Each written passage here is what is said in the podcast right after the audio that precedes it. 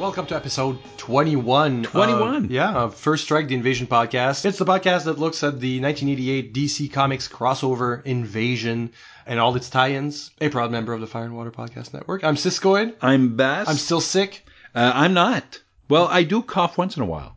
I probably won't during the podcast. Yes, I'll, I'll probably edit those out. Yes, you will. Uh, and uh, yeah, uh, really, it's the same. We're we're recording on the same date as the previous episode, so that explains my voice. Yeah, Yeah. we, we chunk it. Uh, today we're talking about the Spectre number twenty three. Uh, this is like the third. Is it the third Spectre series? Anyways, I no, think it's so. the second, maybe. Anyways, it's the Doug Moench um, series that started with Gene Colan on art. Not by this point though. Spectre number 23. We're going to talk about that issue specifically and how it ties into the invasion. Uh, and then uh, in the second part of the episode, normally we'd be talking about the Spectre and what he means to us. But we've got two issues of the Spectre to cover before the end of this series. And the next one just has the Spectre in it. So we're going to leave this off until next time. And instead, we're going to talk about various other mystical superheroes in the DC universe because they all guest star here. yeah, they're all a part of this, and that's wonderful. So we're going to just give you an overview of the mystical side of DC Comics and what that means to us in the second part of the show. Ready, Bass? I am ready. Excellent. Uh, the issue is called House of the Secret Enemy. It's by writer Doug Moench, uh, artist Chris Wozniak, colorist Robbie Busch, letterer John Costanza, assistant editor Kevin Dooley, and editor Andy Helfer. Let's look at that cover. You've got spaceships flying through towards a star, a pink star, in the top of the image. And then underneath is basically a, a vision that uh, the Spectre is giving to the other heroes, and those others are Deadman, the Demon Etrigan, Doctor Fate, and the Phantom Stranger. More characters inside, but Yeah. these uh, these five stars are on the cover. What do you think of this? I did like the cover. It's a nice cover because uh, there's a lot of people there. Uh, you seem like you're inside this circle because they create like the Oh yeah, we were another mystical. yeah. You kind of feel like you're inside the cover. the reader. And he's showing off like a vision of something else or it might seem like he's holding on to something because uh, the specter has his hands up and we don't see his hands or kind of see his hands but they're inside this The cloud. cloudy visiony maybe portal we don't know to something else you know what? First thing I saw on this cover was that Etrigan was smiling, and I thought, "Oh my God, why is this thing? Why is this guy smiling? This cannot be good." So there was this everyone else is very serious. because everybody else is serious. Etrigan has this big smile on his face. So I, I, first thing I thought was, "Oh my, what, what's going on? And why is he happy?" And of course, I always mistake Phantom Stranger for Doctor Occult for some odd reason. I don't know why. I thought it was Doctor Occult at first. I was like, ah, Doctor Occult, because he was beside Doctor Fate. But you know, it's it's Phantom Stranger because I said, no, no, that's not. Doctor Occult is brown. This one is not. uh, and a brown coat. Yeah. Yeah. Other than that, I think it's a nice looking cover. I Yeah, I like how it draws you in, Yeah. and it does have a fake out on there because it looks like uh, we're seeing the invasion, the invasion that we're following in the, the the top part, but it's really a different invasion, it is. and we'll reveal how that image connects when we do the synopsis, really, Yeah. or when we talk about the issue. How about we go into that synopsis? Let's. You All have right. a great synopsis set up. Bear with me. in Nevada's mesas, where UFO sightings and cattle mutilations have been reported, we saw this in the we you know we talked about preludes and Yeah. uh, to the invasion, and we did talk a little bit about the Spectre then, and you know there was Some weird stuff going on. some on. weird stuff going on that was kind of thematically similar to the invasion, but different. Yeah. Well, in those mesas, demonic beings have abducted Bug McGrew, a member of the Spectre's supporting cast, uh, but failed to do the same to Sinner, Hassan, and Zoran.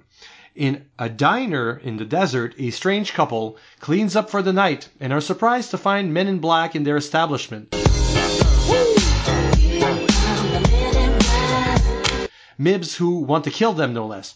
Just then, one of the demonic beings attacks the men in black, and they all kill each other. The couple then sets itself the task of disposing of the bodies, oddly calm in their demeanors. They drive off with the demon under a tarp in the back of their truck. Um, we come back to this every so often in the issue. Yeah, yeah. It's Meanwhile, the Spectre has assembled the mystical heroes of Earth to pass on the Lords of Order's command to not interfere with the alien invasion lest the Lords of Chaos decide to take a hand. Instead, they should put their talents to stopping an other dimensional invasion by the demons who are behind the UFO sightings. Demons who make capes from cow stomach linings so they can psychically fly, projecting auras that have been mistaken for flying saucers. These heroes are Deadman, Madame Xanadu, Zatanna, the Demon Etrigan, the Phantom Stranger, Tala, who is a Phantom Stranger villain, I didn't know who she was. and Dr. Fate. They split up to fight the demons on the home front and to rescue Bug from the other dimension before he's killed and his lost soul can't go to its proper place. The demon Tala and Zatanna make short work of the invaders here on Earth, while the rest enter the portal to the other place, an infinite shaft in which floats millions of ships of all shapes and sizes. There, Dr. Fate fights the creature's parent, revealing the invaders are just naughty children joyriding on Earth's plane. While the monster is busy, the others are free to revive and free Bug,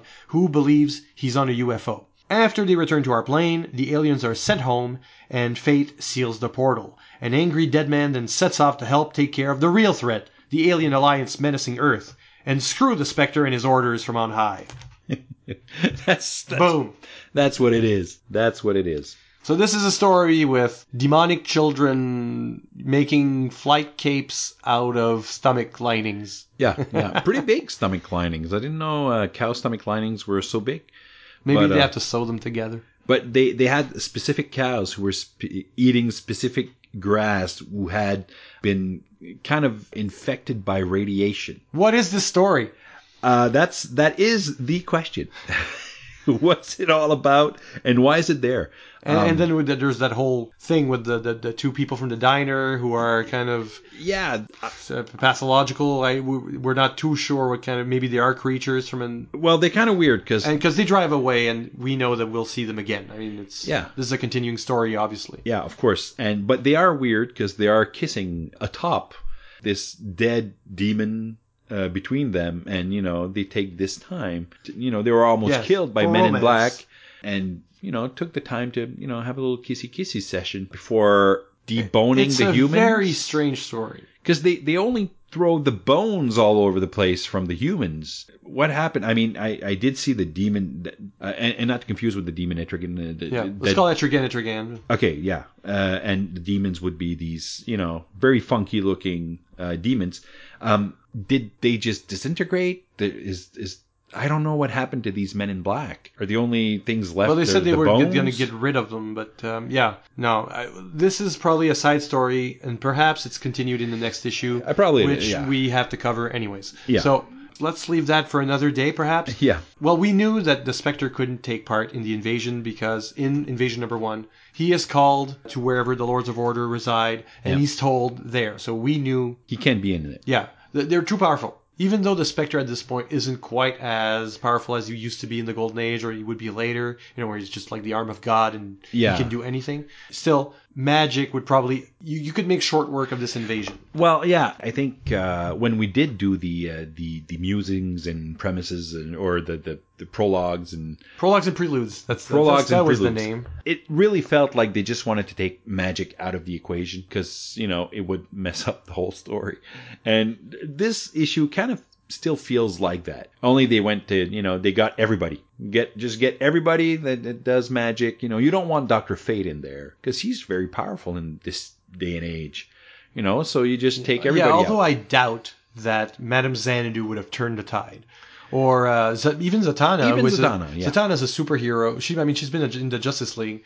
Uh, yes, she has powerful magic, but she's no more powerful than Captain Atom or Yeah. some of the other people taking part. Uh, is is just it were just taken out of the equation, and a dead man refuses this, and yeah and I hope we see him in Invasion. i hope we do because i kind of like Dead Man. Yeah, I really like Dead Man. So he's disobeying, but I doubt it's enough for the Lords of Chaos to go, oh, Yeah. screw around. because that's the, the the premise behind this is that the lords of order don't want uh, the specter to be meddled in there because they if he does the, then the lords of chaos it's like uh as if they they would be shooting the first shot there Yeah, that's or it. There's- drawing There's first like a blood truce. Yeah. we're not we're not going into that. And if we send any of our agents, they're then, gonna yeah, yeah We, we have to retaliate. And some, understandably, someone like the Spectre, if he's full powered, or Phantom Stranger, Yeah. uh, who has an unknown quantity of power, could probably change how it goes. But then, as far as interfering goes, I don't think they do very much in this issue either.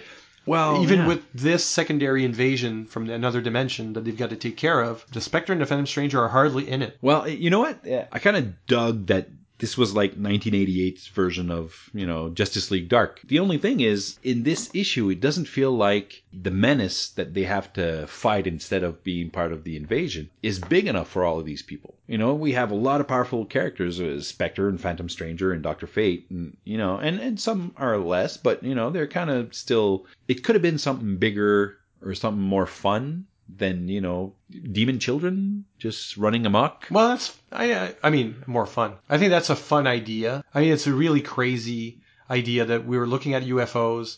It's supposed to be a mirror of the invasion kind of thing. There's like Yeah. another invasion going on, and it turns out it's not aliens. It's other dimensional demon kids mutilating cattle to make mm. magic items, and their home dimension is just spaceships. Which kind of explain why there have been UFO sightings forever, but they're not actually any aliens that Yeah. are in the DC universe because they're all probably from that dimension popping into our dimension. Yeah. And it's just a dimension that is a shaft or corridor of floating ships. it's very weird It's completely gonzo. I don't know if it belongs in a Spectre story exactly.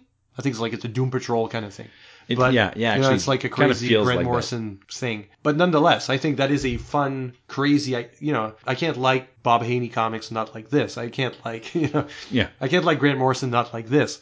But I'm not sure it's a Spectre story. oh it, it definitely i don't think it is either he's just he's just like the messenger in this thing he hardly does anything It feels like they've brought Madame Xanadu there for nothing. she was there for nothing and so was the And there's just a whole sequence where Dead Dead Man goes to find her, gets her on a plane, flies her to the to Nevada, Nevada, or sorry, Eh, well, sorry, Nevadans. There's Uh, I don't pronounce it well. there's but- this big fuss to bring madame xanadu there and she doesn't do anything she Yeah. doesn't even bring the cards No, she doesn't even read any cards. So- what is this? What's what's going on?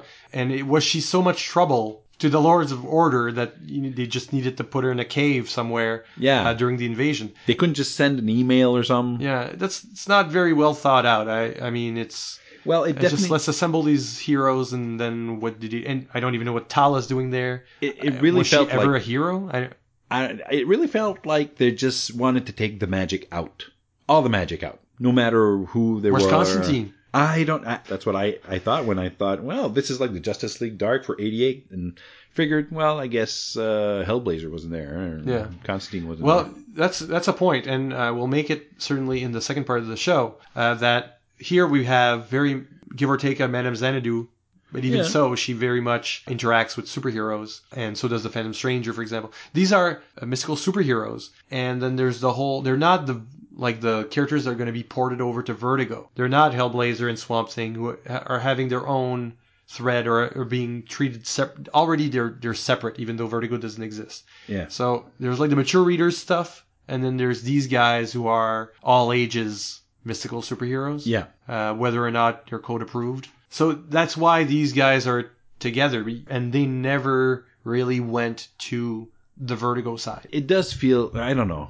I don't know. I I mean, I enjoyed it because I enjoy these characters individually, somewhat. I enjoy that they had Etrigan in there because he's my kid's favorite, one of my kids' favorites. But you know, other than that, I I really didn't see why they had to have Deadman there or Madame Xanadu or any of them really there that couldn't be done by just sending a magical message saying we cannot. This is a big fuss for nothing. Essentially, Invasion Number One should have told us, you know, Spectre gets the message, Spectre tells all the rest. Could have Yeah. happened right there on the same page. And then uh, Spectre number 23 is just a continuing story of the Spectre not taking part in the invasion. Could happen later, could happen whatever. We don't have to talk about it at all. So and so it feels like a cheat. It does yeah, it More does. so than like the Swamp Thing, which was also a side story Mm-hmm. with an alien that wasn't part of the Alliance, but we still saw, you know, the Dominators were behind it. Uh, there was still, you know, something's happening on Earth. I mean, there's still a recruitment drive for heroes. In this case, it's all about the heroes that are not participating doing something else entirely, and there's no connection to the invasion except characters being told not to take part in the invasion. Well, there there could have been. See, this thing, this whole uh, story could have been part of the invasion. Other dimensional demons, if they're other dimensional, I mean, the Lords of Chaos, do they apply there? And if they're not part of the alien invasion, how how does this differ from any? I don't understand why this trans universe thing couldn't be applied to the actual invasion. This could have been an invasion story where the Dominators found somebody who can rip open dimensions and you know the magical beings are the, the first line of defense for these types of things Right. But they're Um, they're part of the alliance anyways. Th those guys, the, you know, the demons.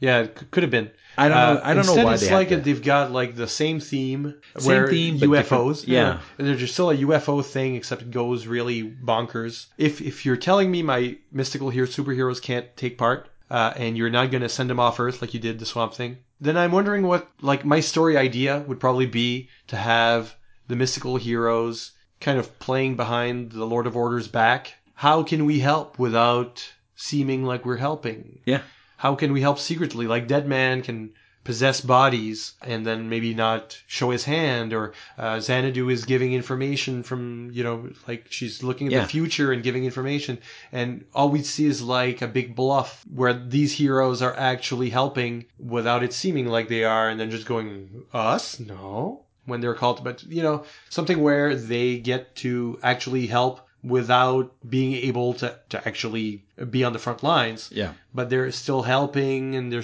sort of uh, you know subverting the will of the lords of order. That would have been more interesting to me like more of a black ops kind of well yeah. story to it. Uh, it's it, it would have been a nice option or or have them have their own thing you know like the mystical superheroes crossover where you know if you take everybody every magical superhero and you, you trap them somewhere because of the invasion and they i don't know they try to get out and they they try to to you know get to the fight but they you know they just can't make it. You still have this at least some kind of a story arc where it still fits in the invasion without you know being part of the invasion. If they would have done something like that then you can still have these superheroes that are linked into it without making quote unquote excuses for them not to be part of it. Right now it, it feels like an excuse for not being part of the invasion. I get it. I mean, invasions have a lot of characters. You have to write about everybody. Every character has to be, you know, properly written and everything. And I get that. And it could be complicated to get everybody in there, but that's the nature of the crossover. If i think my main beef is probably that if if you're going to do a side not a side story but send them to do another story with so little link then i i'm sort of not happy that there's a first strike banner on this uh, because it's not about the invasion at all it has nothing to do with it. Uh, it's just what what are they doing while they're not participating in Invasion? Well, some series did not participate in Invasion, the Teen Titans or whatever, and there's not a, like a banner and then somebody saying, well, "Oh, geez, uh, I guess we're stuck on Tamaran or wherever. Uh, we can't take part in the invasion." You know, or oh, we're fighting a different invasion. La la la. No, no, nobody's doing that, and then putting a banner, you know, slapping the the, uh, the invasion logo on there. Yeah. So the Spectre did, and then even the next issue is considered a uh, sort of epilogue book to um, to things in Invasion, but I think we'll find that it's not very much connected either. We're just slapping on. Yeah, I'm just, I'm just disappointed here to, Well, at the yeah. connection. I think like the comic stands up. I Chris Wozniak's art is kind of rough and loosey goosey kind of thing. Yeah, but Uh, it kind of works. It kind of works. yeah, it, it feels a lot like what um, Shawn McManus was doing on Doctor Fate in this era. That kind of uh, feel to the line. Yeah. Uh, he's got a strange Doctor Fate with a, like a giant helmet on. the helmet is really long. Yeah, it's like long in the front. It's kind of weird. He's but very um, mu- he's very muscular for an, an intellectual who does magic. I look at my superpowers action figure and he's muscly. Yeah, yeah. Well, he's got the you same body as everybody else. Uh, but yeah, so it's still a superhero book and a colorful one. Yeah. Uh, thanks to like the choice of which characters are there. Uh, but then when you get to the uh, more horror-y parts of it, and you know the line, that kind of line still works well for for that. Nice shadows. You know, like that shot of Etrigan on page 18 with the cape is all in black behind him. Oh yeah. Yeah, you know, dropping down on the on the creature. Oh yeah. Uh, Yeah, but again, this is a new format book, uh, just like uh, last episode's uh, New Guardians, Yeah. and so it's like very blocky, dark colors, uh, and they sort of eat up the art sometimes. It really Uh, does. Yeah, and it's like like those demons are like deep, rich browns and reds, and you sort of don't see any of the- of the details. I Yeah. I, I'd like to see this book desaturated and just in black and white, and I think it would actually work uh, better in many of the sequences than it does with this garish color scheme. You know, just like the New Guardians one, I think the new format books all had that problem. But yeah, so we've talked about that before, and uh, it's still true. But Wozniak's art is well suited to this kind of creepy world of uh, you know like infestations of bats in the sky and so Yeah. he gets the the black on the white and then there's like this drop of color on top of all that that sort of Kind know, of muffles that effect. yeah muffles the effect exactly so it's a thing of parts uh, any last comments before we uh, we go to a break You know what? Like you probably do, I really would have wished that with all these great characters in one comic book, this would have been more. It's kind of a letdown because all these great characters are in one book. This was an opportunity to make something really awesome, and it just wasn't. I'm sad now. yeah it feels it feels um, unimportant and even Deadman feels it you know, he's angry at the end not so much because we've been ignoring he's the reader we've been ignoring the, the main invasion Mm-hmm. but because we've been fighting children what is this bullshit Yeah, You know? exactly. And Boston Brand calls him on it. Were you just like was this just like a diversion to keep us from taking part? Is that what this this is? You could like the Spectre could have handled this on his own, Exactly. this silly thing. So when he's angry and he goes to, to fight the actual invasion, I think we were with, we were with him. Yeah, we are. And that is sort of a writerly misstep because uh, it's nice that we're with a character, but it means we're unhappy with the book itself. We want to be Dead Man, and um, we're also saying screw you, Spectre. It's very self-aware. it's very self-aware. Uh, we'll take a small break, and when we come back, we'll talk about uh, the mystical side of DC Comics. Stick around.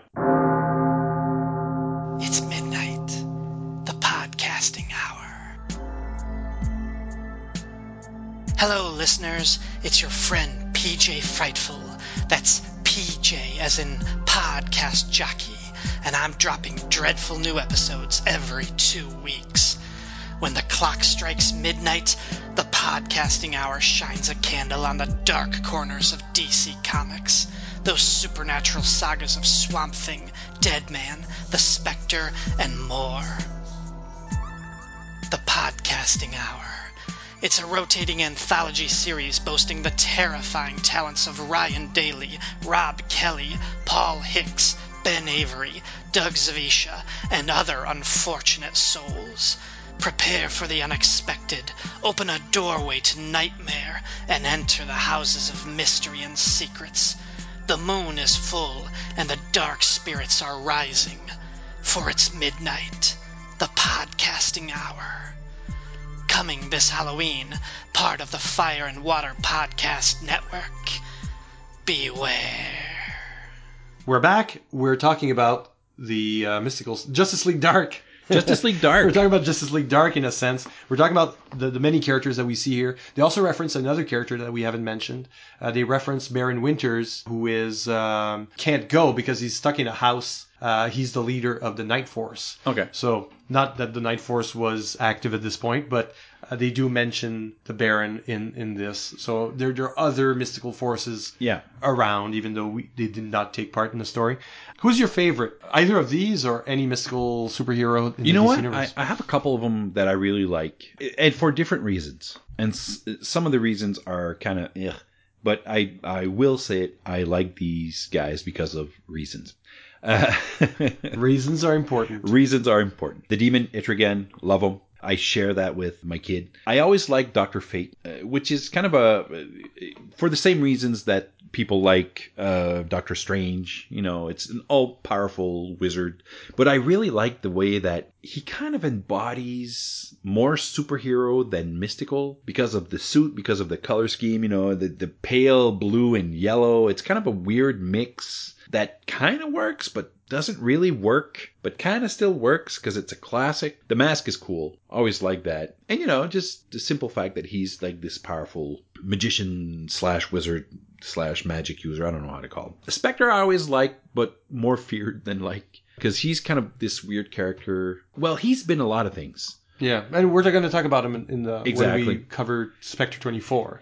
And normally I really like Zatanna, but in this she was like, meh. Yeah, no, she Because didn't have she- much to do. she didn't have much to do and she did not have fishnets. So that for me is, you know. But I'd say my favorite out of all these guys would be Dr. Fate because of his, uh, I, I'd say his journey. You know, he's one of these old, old superheroes, part of the Justice Society, Earth, something else. Two. Two? I can't really know all the time because they always change up and, you know. But Earth 2 superheroes, you know, had variations. At one point, there were two people as one Dr. Fate, and he was a woman for a while. Yeah, for two Uh, whiles. For two whiles. Two actually, different yeah. whiles. Um, Yeah. Wasn't he also Hawkman's son uh, in the later Geoff John years where they brought back. Uh, Quite possible. and they had a um, different one for the new 52 as well. yeah. Um, for me, I, I agree with you because Doctor Fate is a real classic as far as looks go. Uh, I mentioned my superpowers action figure earlier. It's a prized possession. Yeah. Uh, he looks so great, so cool, he is, yeah. and uh, he you know squeezes legs and he casts a spell. I remember. I've always loved. Well, I say always. I love the golden age of comics. Not necessarily reading those old stories necessarily because there is they're primitive. Yeah. Very often uh, and hard to find to boot. But uh, I like the the golden age heroes. I like the World War II era and uh, this whole bunch of new characters. And the way you discovered them when I was a kid was through All Star Squadron. Yeah. And uh, I remember buying an All Star Squadron issue with the tarantula prominently featured on the cover and uh, not getting it. I was like, well, what is this? Why is Batman driving this old car? And, you know, I, I, couldn't wrap my head around or to it. It was not Yeah. a concept I knew about. And later on, I bought an issue. Uh, which was, and then went back and found all the other ones basically from that Okay. point. It's like a late one, number 47 or so. Uh, and it's, uh, the secret origin of Dr. Fate. Oh, wow. And Doctor Fate in that there's the whole the whole origin, the helmet of Nabu, blah blah blah. But at this point in his career, both in the real Golden Age and in the comic, uh, he had given up the helmet of Nabu, and he was like using the half mask, the Yeah, half yeah, helmet. Uh, and he was just downpowered to just mystical super strength and endurance kind of thing. Okay. He couldn't cast spells anymore, not without the helm. And um, that gave him more personality. He wasn't just like a booming voice and Yeah. sort of unknowable entity. He was a guy, and he was feeling this stuff about having purposefully downpowered himself because he was losing control. He didn't like the that fact, and uh, he could actually have a relationship with Inza. Uh, who was his love interest and eventual wife, and I- really latched onto that character. And then going back and front uh, on those issues of All Star, he was a very prominently featured character. It was almost like he wasn't my in my first All Star, but he he actually was. He was in the like first All Star comics that I enjoyed and then wanted to read more. And uh, so he remained uh, he remained a favorite. I loved the uh, 80s 90s uh, series, the late 80s series, which was very strange and did not feature the same guy. No, it, you know it's like Yeah. two people that joined into one, and Yeah. that was a very odd. Did you like the at one point the I think the helmet explodes or I don't know what happens to the helmet, but you know the, the guy what's the guy with name? the Anka just The- yeah the ankh on his face. no, I did just not Fate? like Fate. Okay. Uh, I did not read Fate. Okay. That was like a '90s extreme kind of. It was. It was I was uh, just asking because no. that's the one part I I I, I vaguely remember. You know, And no, I stuck. what? To, I stuck to the um, uh, J.M. DeMatteis series, and then until it became when they went back to uh, Kent Nelson as Doctor Fate, and then gave it to Inza. Or, I mean, well, they didn't really go back to. I mean, whatever. whatever. It, just went back to the original paradigm, then made Inza. I, I stuck through the whole series. Okay. uh, even when it you know kind of changed and then sort of flailed and flopped. Did not go to Fate, then did not read comics in the 2000s in any case after that uh, until much you know much later in the decade, and um, lost touch with you know I didn't read the Justice Society books from the, the 2000s. Oh, I, I kind of did. I, I yeah, I no, I, I, that was the point where I wasn't into comics Yeah. for financial reasons and for my own health. And um, so, so Doctor Fate is to me like my favorite, and yet would I read Doctor Fate stories all that much? Am I that interested in magic, casting magic spells? There have been some very good books, Mhm. some very cool looking books, but um, I'm, I'm not entirely sure that Doctor Fate as a concept is an automatic buy from me. You know what? I'm more likely to read a Dead Man book or a Demon book. Well, I think Dr. Fate is one of those characters who can live within a group all the time, like in, in the Justice Society or something like that. He could just be that character. Or a character who could, you know, you could build an awesome miniseries or graphic novel around, but you kind of, I don't know if you can have an ongoing, continuous series without, With the original Doctor Fate. with the original Dr. Fate. Yeah, it's kind of a tough ask. And then when characters are so powerful or could do anything, essentially, Yeah. and don't have that much of a, aside from Inza, there is no real uh, supporting cast. And I think that was the charm and why Yeah. the, the 80s series worked was because they created a, like it was a different Doctor Fate. Uh, they created a different supporting cast Yeah. for that Doctor Fate. And you were interested and invested in that supporting cast, Petey the Demon. And, You know, that's, that was, was interesting and the tone was really weird uh, and interesting and comical, funny, and yet dark and brooding and also philosophical. So it had a real identity. You know, it wasn't Yeah. just like a mystical superhero book. I think it's easier to do something like Doctor Strange, who is a feels more like a human being living in a, a human life. Yeah. But I think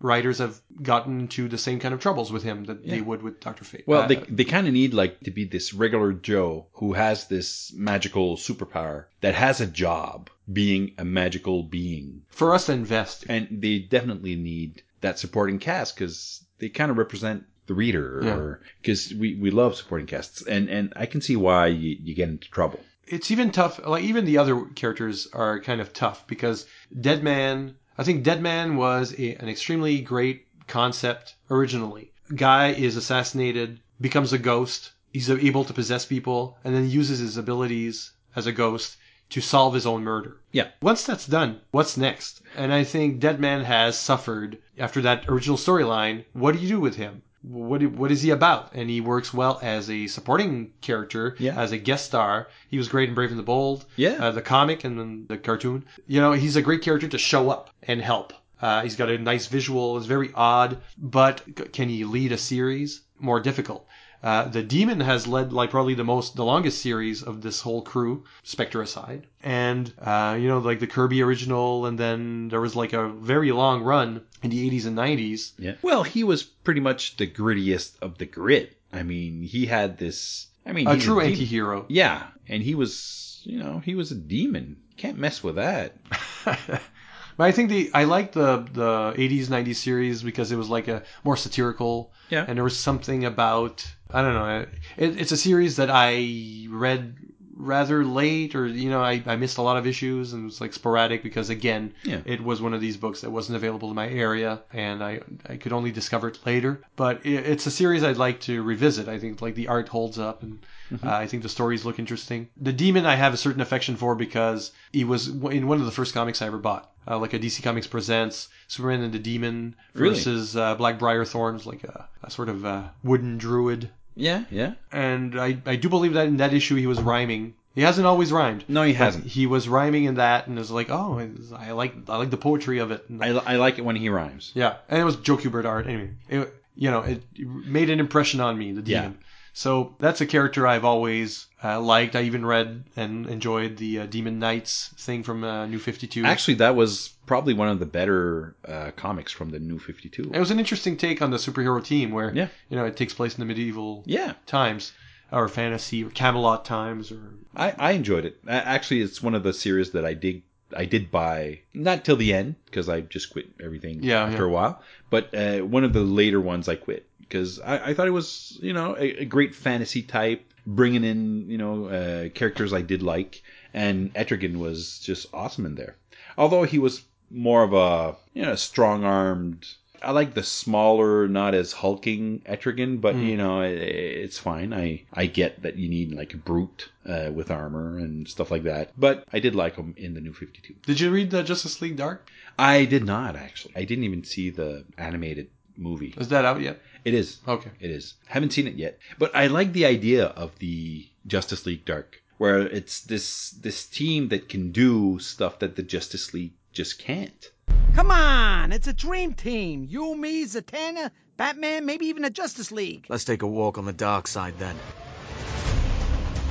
You need mystical and magical to fight mystical and magical. That's how it works. And I know, uh, you know, magic is just science we haven't discovered or haven't figured out yet. But since we haven't figured it out, we kind of need, you know, to use it to fight uh, against this mystical and magical stuff and uh, I just I just really enjoy that. I enjoy that you know any one of the from the Justice League Dark could you know take out Superman. And it's a good thing. I love Superman, but I just enjoy that this is one of the things he cannot he can't do any he can't laser eye this you know these things. He can't punch through things that you can't comprehend. So I really like that aspect of the Justice League Dark. And it's not the only they had something else there in in early 2000s, something like the Justice League Dark. Can't remember the name. The Shadow Pact. They had that. It was kind of a an attempt at Yeah. creating uh, some of a Justice League Dark, and I, I just think people weren't ready to put the Justice League name on something that would be magical. But I think it was a great idea. I just love the idea of you know this other. I like it more than Justice League Extreme or uh, Justice League Covert, or whatever. The the one with the Flash had a, a black suit there and used to do spy missions. I like this thing better because it's more than just division of uh, Justice League. It's something that you know it exists because the Justice League can't handle these threats. So maybe that's why I didn't really. I, I, I would I wished for a bigger story or a story where uh, something was you know great to be in this comic book. Maybe the DC universe needs, uh, you know, a more occult alien species. If, if I think of like on the Marvel universe, the Dire Wraiths that uh, Rom Space Knight fought Yeah. Had a whole contingent of uh, witches, basically. So it's like they're aliens, they're body snatchers, but they're also casting spells. Like the males use science and the females use magic. You know, like if that a kind of species like that existed and was part of the alliance, and then we've brought in the Dire Wraiths because um, uh, we need to take care of Earth's mystical heroes.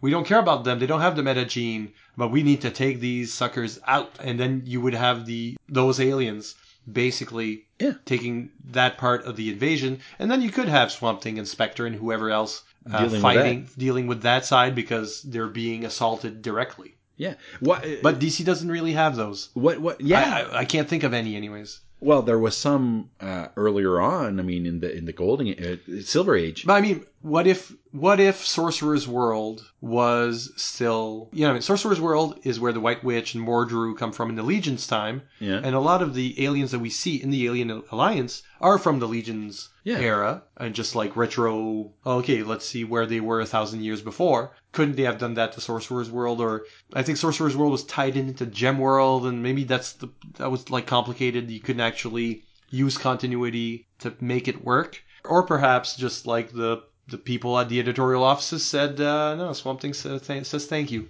Yeah. says Well- thank you, but no thank you. Pro- probably something like that. Well, I I don't know. I just I just I'm just wondering right now where where are all the magic using aliens? Yeah.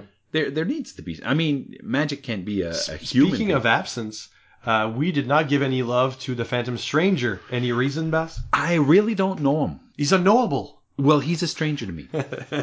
and and you know what? He's hardly there, so basically phantom. Yeah, no, it's true. I'm I'm very happy to discover his um, his storyline in um, uh, Ryan Daly's uh, Midnight Yeah. podcast because I like you. I'm never too sure who the Phantom Stranger is. He shows up. He says there's a big crisis coming or whatever. He plays chess with Darkseid, stuff like that. But he's he doesn't really take part. Although in stories I've seen from his early stories, his, his original stories, uh, he usually he can be counted on to punch out a bad guy. So Yeah. there just there's like the Phantom Stranger as he's used today, and then the Phantom Stranger as he was originally used. And I think that's two different things. So I'm interested to, to learn more about this guy, even though I you know I've seen him all my life in comics. To me, there's only one Phantom Stranger comic that I care about at all, and it's like the secret origins of the character, which actually shows four possible origins Okay. which is like an interesting gimmick. But otherwise, I mean, he's one of Rob Kelly's beloved characters. Uh, obviously, Ryan's covering him now. He's not a character that I can say I, get, I really have a handle on. So that that's why I didn't name him as a, a favorite. He kind of feels like, and bear with me, I, I might get hate mail or death threats for this, but he kind of feels like a Dr. Manhattan type thing, where he's everywhere but can be nowhere at once. He's in every time and no time at once. Maybe He's- uh, he's kind of this godlike thing, but he's just a guy. He's a, a big paradox, and I don't really yeah. understand. I, don't can't understand. contradict you because I don't really know, or he's not always used the same way. I, I don't understand him. So we know we have lovers of Phantom Stranger Yeah. in the audience and in the network. So why don't you just go on fireandwaterpodcast.com and tell us, tell us what's wrong with us. I'm wide open. This is not Hawkman for me. I'm wide open Yeah, for this guy. So, uh, so let us know in the comments, and uh, in fact, we'll take another small break. Yep. And uh, when we come back, we'll uh, attack your letters from the front.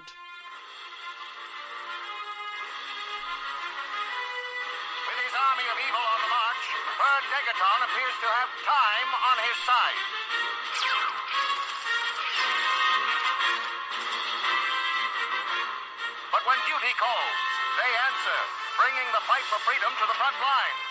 They are the mystery men and women known as the Justice Society of America.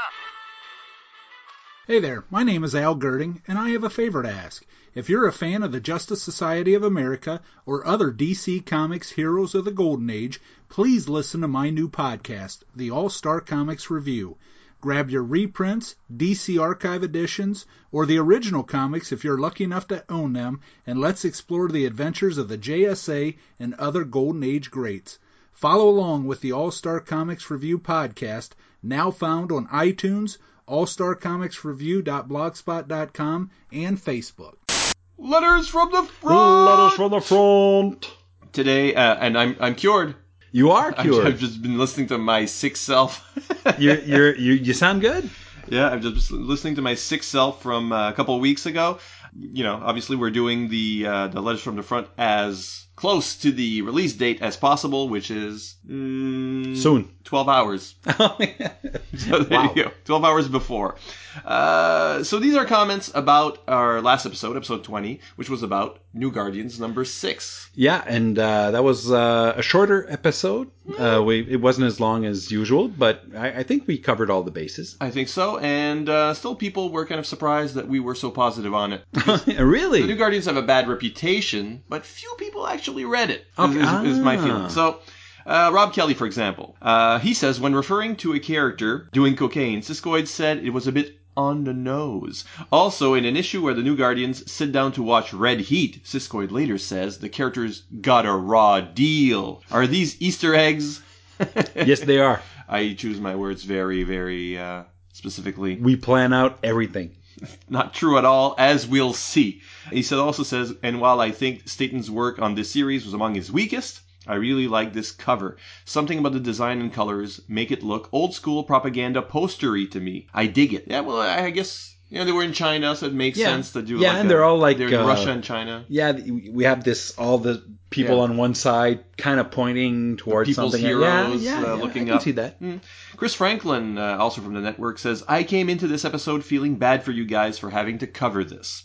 Who knew it wouldn't be all that bad? Uh, sounds like the relevance was very ham fisted indeed, but as you pointed out, they should get some points for trying. Hemogoblin, the AIDS vampire, was a bit much though. We agree. Uh, he also says, "Oh, here's a mistake I made." Speaking of choosing our words carefully, he says, "Oh, and Gerry Conway was the co-creator of Firestorm, not Cary Bates, as I said." I thought I'd put that out there before Shag stops by. Network demerits. For some reason, I always mix up these two guys. I, I don't know. I, I don't know. It, it sounds similar to me. Gerry Conway, Cary Bates. I know it's not the same. It's It's in my head. I kind of sometimes I think one is the other. I do that with chocolate ice cream and Rocky Road. I always do that. Makes no sense. I make no sense. Okay, Chris Phelps, uh, first time uh, Hi, writing in. I think. How's it going? Now he has a different perspective. He says, I have fond memories of the New Guardians. Cool. Yeah, I had the full run, but soon afterwards our basement flooded and they were a casualty, so I never revisited them. I was in middle school at the time, so the issues being so ham-fisted was not an issue for me. I liked the character designs, especially Jet's green electric head fins. I think the main reason I liked it was being a 13 year old going through puberty and dealing with the fact that I am gay. It was really one of the first times that I saw something relevant to what I was going through in a comic. Well, that's my two cents on the comics. Just wanted to thank you guys for the podcast and all the great memories it brings back. Oh well, there you go. I, I think it, it kind of does that though. That you know the obvious message, and uh, it kind of brings you back to a time where when you're uh, like early teen, where everything is so vivid and and, and colorful, but also everything is so emotional and raw. Yeah. and it kind of brings you back to that. I think when you're a child, maybe some of these messages you don't get why they're relevant Yeah. at all, and then later it so it seems so obvious. Yeah, exactly. Uh, but there's there must be there you know there's a time in your life when these things might be mind blowing or it might be the first time you come across it and really speaks to you for some reason.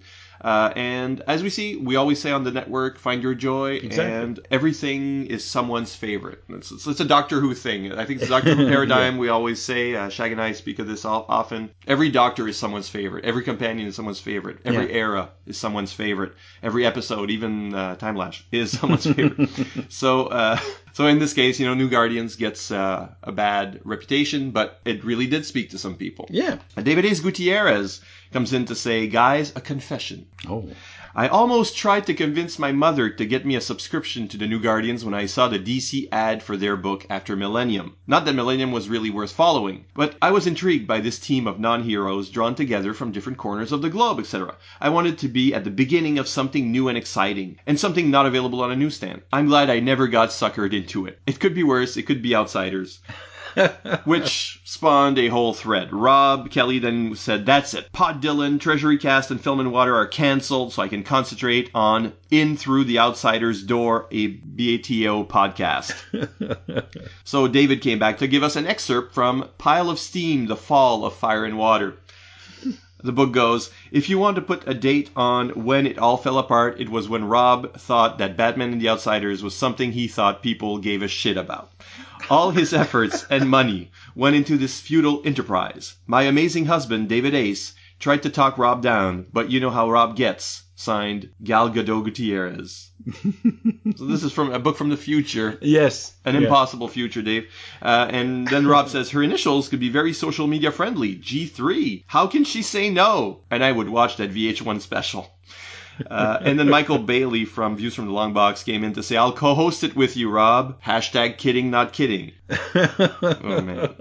Is this a April Fool's joke or something? No, I mean, we always kid about this because uh, on my blog, I've torn a, um, The Outsiders, a new one, I know. for a while. It's, I I think it's like, it's the stupidest fucking comic. Anyway. I've been reading your blog since then. But I mean, I mock it, but it's Yeah. got some value. But I really do mock it. For Rob, it's one of his favorite things. I don't know. I think he's just being contrary. Just you know, uh, so- Everybody needs a metaphor, metamorpho or something. Yeah, or- no, Metamorph, Metamorph was fine. I- Everybody needs a geoforce. no, nobody No? needs the Geo. That's it. That's it. Geoforce is the suckiest of the suck. Anyway, uh, and uh, that's why eventually, just like there's gonna be a Lonely Hearts about Red Tornado, even though I hate him so much, Mm-hmm. there will be some kind of uh, outsiders content on the Fire and Water Network. Because, I hope so. Because we're we're so I'll loving be- and harsh on it.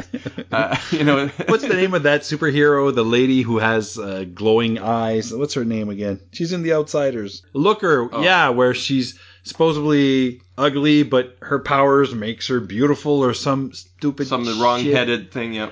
It's just wrong. Oh yeah. Oh yeah. But she's not yet in the. You know. She's not in there yet. But she's not uh, where I would, you know, I'm, I'm mocking it. I'm like a year in, Okay. and I abandoned it because I, I just can't. I can, just can't be that Oh. negative. Everybody should be a looker. Uh, Michael Bailey. Speaking of lookers, Michael Bailey says, I looked at the subject for this episode and the running time and thought, wow, 50 minutes of feedback. That's amazing. it wasn't all feedback. In all seriousness, New Guardians was a book I bought in the 50 cent bins because at one point, the idea of having every mainstream DC book from Crisis to Zero Hour was a good idea and not a horrible life decision.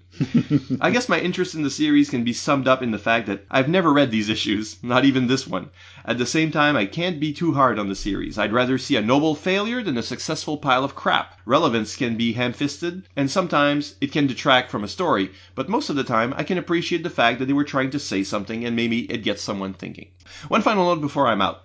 This episode is a good example of why I like this show. The host took a book I have never read and made me interested in their commentary. Plus, I appreciate not skipping over the morts in favor of the better books. Our good pal Shag says, another great episode. I'm waiting for the Gerry Conway comment. uh, you did the unthinkable. You held an interesting and non-slanderous conversation about the New Guardians. Impressive. Interesting that New Guardians was relevant and tackled the AIDS issue. Across town at Marvel, Bill Mantlo attempted to do the same thing with Northstar in Alpha Flight. He built a story for months, with Northstar getting sicker and sicker. The big reveal was going to be that he contracted AIDS, tying into the worst kept comic secret that Northstar was gay. Once Marvel figured out what Mantlo was doing, they pulled the plug. Mantlo had to patch the story with some nonsense about Northstar and Aurora being a, of fairy descent. so they didn't. odd. Yeah. So Marvel didn't like him being gay, so they made him a fairy, That's that's so and that wrong. was okay somehow. Uh, anyway, That's so wrong. terrible. Being Canadian, Alpha Flight is close to my heart. Yeah, well, I mean, Northstar's a Quebecer. Uh, but still, that was like Yeah, I know. that was like a stupid twist. I know it's stupid. Uh, but um, that that was you know so DC was more progressive back then. Uh, kind of cr- kind of Chris Franklin to try and stop the bleeding about the Cary Bates Gerry Conway mix up, but I will not be held in check. Seriously, this network was founded on Firestorm and Aquaman. It's in the bylaws to give Godfather Conway credit as often as possible. You're on warning, Captain Canuck. One more demerit like this, and the United States will release its hold on Canada as a colony. What? Exactly. He doesn't know. He's in Florida. Shag. Come on. Uh, however, you did include my late Captain Atom invasion feedback, so I guess I might cut you some slack. Might. oh, that's funny. I did admit my mistake. Again. And Frank. And Frank? A- and Frank. And not Frank. and Frank. No, and Frank did not write in. I'm No? surprised. Wow. It was a relevant issue. It was very relevant. Where was Anne Frank? Uh, no, Diabolu Frank. Okay. Diabolu Frank says Millennium is overhated, and I could easily name a half a dozen DC crossovers that were worse. But I'd have a tough time coming up with a bigger Dead on Arrival spin-off than New Guardians. I want to give Steve Englehart points for trying, but when I think of Extraño or read some of Jet's dialogue, it's just like some representation is worse than none at all. Uh, New Guardians is the type of book that gives white supremacists ammunition against diversity in comics. Confusing Cary Bates with Gerry Conway is an easy mistake, since they were two of DC's best Bronze Age scripters who could successfully evoke the Marvel style of writing. That must be it. That must be That it. that, must be it. Uh, after First Strike is over, I'd like to hear Siskoid and Bass do a Batman and the Outsiders miniseries. only from Siskoid's shop, and only a miniseries. Anything otherwise wouldn't be prudent. You know what? I I would do something like that because uh, I never really read Outsiders. Why would I do that to you? I know you like me. Um, you know, it might be a nice Fire and Water presents episode. Yeah. And I'm gonna steal the Rob's thunder. Ooh. You wanna look at Facebook? That's you want to play a little bit of uh, Candy Crush there? Uh, just likes and shares, uh, but also a few comments on there. So likes and shares from Aaron Henley, Abadaba, Chris Franklin, Clinton Robinson of Coffee and Comics, Daniel Budnick, David Foster, D Bash, Gene Hendricks, H. Daniel Rebolt, John Grenier, Jonathan Hames, who said your podcast made me go and buy the Invasion series from Comixology, Cool. or maybe it was the CW crossover. I can't Well- remember. Well, We'll take credit. the better choice is us. Martin Gray, Michael Bailey, Nicholas Fromm, Rob Kelly, Robert Ward, Roger Preeb, who said New Guardians. Could that be the worst book to be put out by DC? Mm. Have you read the new 52? Well, no, well, I looked at the time. You know, Okay. because we're talking about all the, Yeah. these different comics, and it was probably one of the weaker uh, Okay. books that we covered. And so I looked what what was out on that that month, just that month, and we had a pretty strong DC on the stands in 1988. Mm-hmm. I can't speak to things like uh, you know Gammarauders or Cops and or, like tie-in things, but like DC Universe stuff. I think the worst book was probably The Wanderers, which is like a Legion spin-off. Kind of. Okay. Maybe Doom Patrol was really in worse shape than New Guardians from what we saw. Hmm. Yeah. Uh, yeah. But Grant Yeah. Morrison's about to take over, but those last issues are pretty ropey. Yeah. Doom Patrol was on shaky ground. So I think like New Guardians wasn't any worse than like lower tier books like uh, Young All Stars or Action Comics Weekly, which has like little strips in it and Okay. was at least uneven. Checkmate and Power of the Atom weren't big hits either really at the time. Yeah. Uh, but when you compare it to what else was they were putting out, New Guardians is pretty weak. We had strong Superman books. We had Death in the Family over in Batman. We had uh, the premieres of Sandman and Mister Miracle, and the, we had the Wahaha Justice League, uh, which was about to spawn Justice League Europe. Okay, so, it's, it was pretty big. Yeah, Captain Atom was good. The Swamp Thing uh, was in there. Animal Man, Suicide Squad, Doctor Fate, uh, Hellblazer, V for Vendetta. I mean, 88 was a pretty big year. it was a pretty big year. I 87, 88 was like very strong, very strong years for DC. New Guardians inevitably looks bad. And more Facebook likes and shares from Sean Emmons and Thomas Fovey. Over on Twitter, we had retweets and favorites from Aaron Henley, Basement Conditions, Bat, Chaidira Amarachukwu. Before listening, Coffee and Comics said, I'm betting this will be Bass's and Siskoid's favorite issue yet. It was- I mean, uh, it wasn't the worst. Comic Reflections, David Byer Jr., uh, Dead as Hell, Giancarlo Nurko, Infinite Earths, Jim Bal, Jim from Gotham, Keith G. Baker, Connell, Man of Screen Podcast, Nerdfix Strangers, The Aquaman Shrine Treasury Comics, Willie Yarbrough, and Xenozoic Xenophiles. I apologize if I missed any during my my sick weeks, uh, but uh, that's the whole lot of it. Wow. Thanks a lot, people. Thank you very much. So if you want to leave any messages for on this episode, please do. You can leave them at fireandwaterpodcast.com, the Facebook page for Fire and Water, and of course on Twitter. We'll find you if you put hashtag FW Podcasts. Thanks a lot, guys.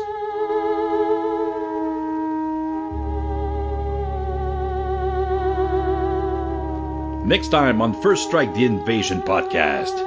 Invasion number two!